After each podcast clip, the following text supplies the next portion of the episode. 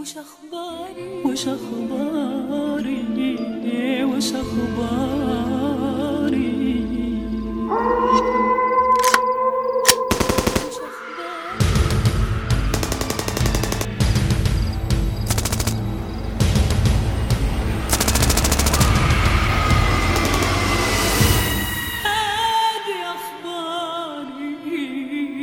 هذا البودكاست للكبار فقط. نظرا لما يحتويه على أمور قد لا تناسب البعض. أنا عبد العزيز الخمعلي واقدم لكم بودكاست ضد مجهول. الساعة الثامنة صباحا خرجت الخادمات من الغرفة ليصدمن بما رأين. فركضن وفتحن الباب وبدأنا بالصراخ. ليجتمع كل من في المبنى ليروا صاحبة أجمل صوت عربي. بآخر صورة لها. وهي غارقة في دمائها برفقة ثلاثة جثث تسبح ببحر من الدماء. وصل الأمن المصري بعد أن علم بالخبر فدخلوا للمنزل ليجدوا بركة من الدماء وآثار الرصاص تعم المكان. حفر في الجدران لرصاصات لم تصب الهدف. ذكرى تلبس بيجامة بيضاء مستلقية على الأريكة ممسكة بيديها وسادة صغيرة وجسدها مليء بالندوب. وعلى الأرض كان عمر الخولي منكبا على وجهه وسط بحر من الدماء. وبالقرب منه زوجته خديجة. أما أيمن السويدي فقد كان ممددا على ظهره في الأرض وقد اخترقت رأسه رصاصة أطلقها على نفسه بعد أن وضع فوهة المسدس في فمه.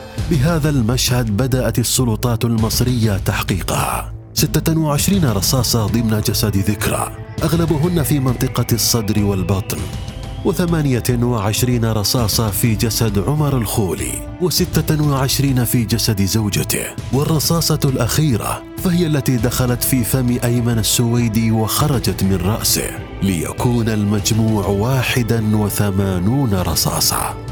ذهل المحققون بكمية الرصاص التي وجدت ضمن الغرفة والغريب بالأمر أن الخادمتين لم يصيبهما أي أذى ولم يشهدن الجريمة بشكل واضح. لتتمكن السلطات بعد مدة من رسم سيناريو تخيلي يبين كيف وقعت الجريمة وذلك بناء على إفادات الخادمتين وكوثر رمزي والجيران. أنا لما سمعت صوت ضرب النار أنا اتخضيت والكهرباء عمالة تفرقع في أوضتنا من جوه. يعني وداني وجعتني من الضرب بتاع النار دوت وداني وجعتني. الم- المطربة ديت و... وأيمن اللي هو السويدي. فقد بدأت القصة مع أيمن السويدي. الذي كان متضايقا من مدير أعماله الذي سبب له الكثير من الديون والمشاكل في عمله. وقد أخبره أخاه بالأمر في وقت سابق وحذره من العمل مع عمر الخولي فهو مدير أعمال فاشل. وقد سبب لأيمن الكثير من المشاكل وورطه في الكثير من الديون.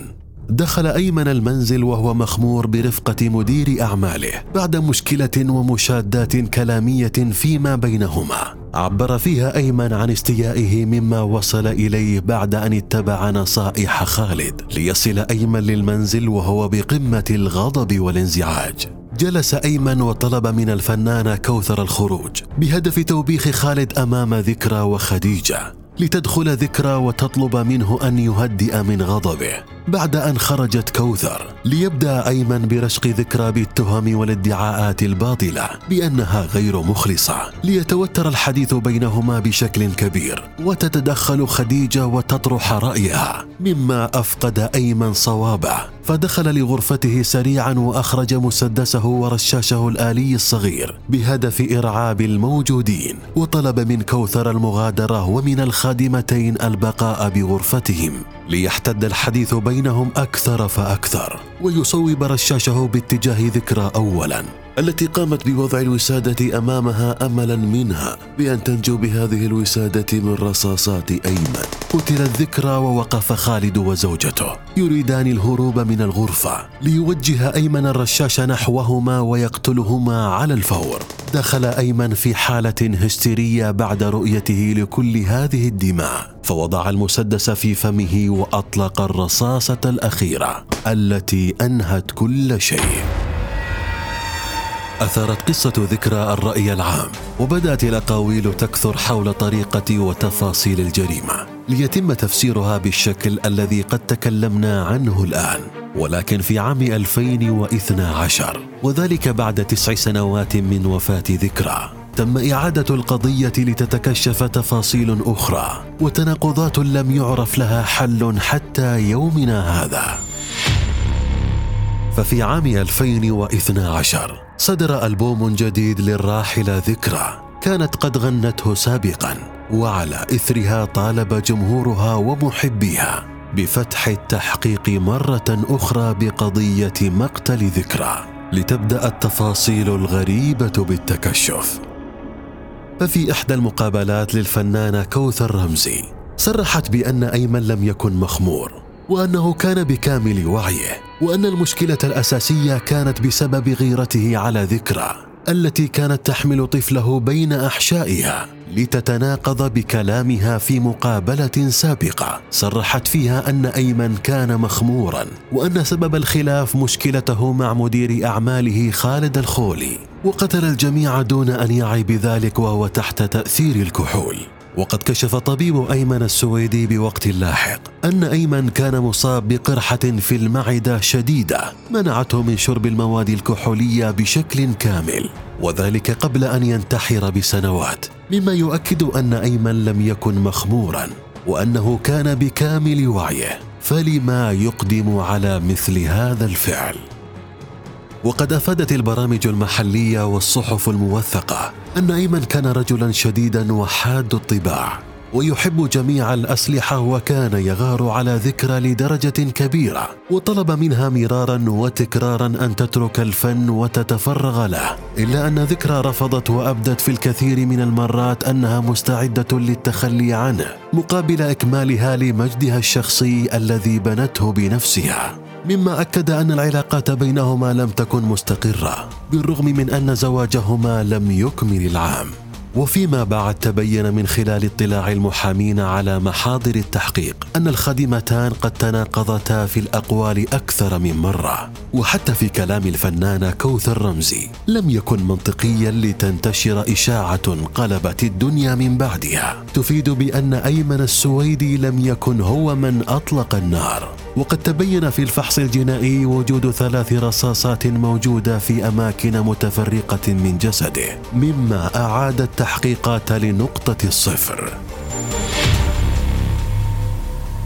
مع انتشار قصة الرصاصات الثلاث بدأت التحليلات والآراء تثير القضية يوما بعد يوم ليطفو على السطح ثلاث قضايا. ظن البعض أن ذكرى راحت ضحيتهم. كانت القضية الأولى أن ذكرى في فترة من الفترات اتهمت بالفسق والكفر الصريح وقد تم إهدار دمها وذلك بعد أن انتشر على لسانها. أنها قالت في إحدى الحفلات ضمن منطقة الخليج أنها تواجه من العقبات ما يشابه العقبات التي واجهها الأنبياء أثناء نشر دعوتهم لتخرج ذكرى وتبرئ نفسها من هذا الكلام وترفضه جملة وتفصيلا. ليبرئها مفتي الديار المصرية آنذاك من هذه التهمة إلا أن البعض لم يقتنع ببراءة ذكرى وخططت بعض الجماعات المتطرفة لقتلها بهدف نصرة الدين ليتبنى الكثير من محبيها هذه الرواية حين مقتلها. وبالرغم من أن أنصار هذه القضية كثر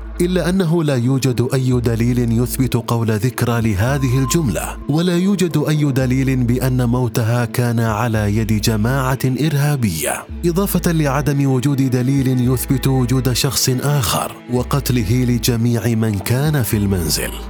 أما القضية الثانية فكانت تزعم أن أجهزة مخابرات عربية قاموا باغتيال ذكرى ومن معها وذلك لعلمهم أن ذكرى على وشك إطلاق أغنية تهاجم فيها زعماء عرب وتيارات سياسية وقاموا بقتلها وإخفاء هذه الأغنية قبل أن يتم نشرها. ولكن لم يثبت أي دليل يدعم هذه الفكرة. ولكن بعد قيام ثورة يناير التي أسقطت نظام حكم حسني مبارك ظهر شقيق ذكرى شفيق الدالي وأكد أن الأسرة لديها ما يثبت أن جمال مبارك هو الذي دبر لعملية اغتيال ذكرى وزوجها.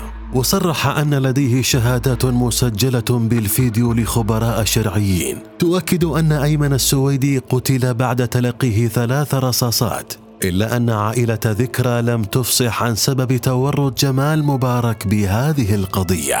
أما الرواية الأخيرة والتي هي أقرب ما تكون من الصحة فإن أيمن السويدي كان يعاني من ضائقة مالية أفقدته صوابه وخسر في البورصة مبالغ كبيرة إضافة للديون المتراكمة عليه مما جعله حاد الطباع. وفي حالة من التوتر الدائم يضاف لذلك جنونه وغيرته الكبيرة على زوجته فكانت كلما سافرت لبلد يسبب لها المشاكل والمتاعب. أما سبب قتلها فهو انتقاما منها بعد أن عرف أنها كانت على علاقة برجل خليجي الجنسية التقت به ضمن إحدى دول الخليج وقضت معه عدة أيام.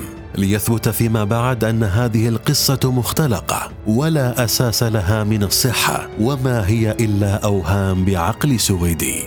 وفي النهاية ومهما كانت الأسباب التي أودت بحياة ذكرى سيبقى صوتها واسمها محفورا بذاكرة العرب. فالجميلة التي ماتت في الثانية والأربعين من عمرها كانت ستفعل المستحيل وستعتلي عرش القمة مع أم كلثوم. لو أنها بقيت حتى يومنا هذا ولحين كشف الحقيقة سيبقى موت ذكرى مقيدا ضد مجهول. حاله كحال جميع الجرائم والفظائع التي تكلمنا عنها في السابق.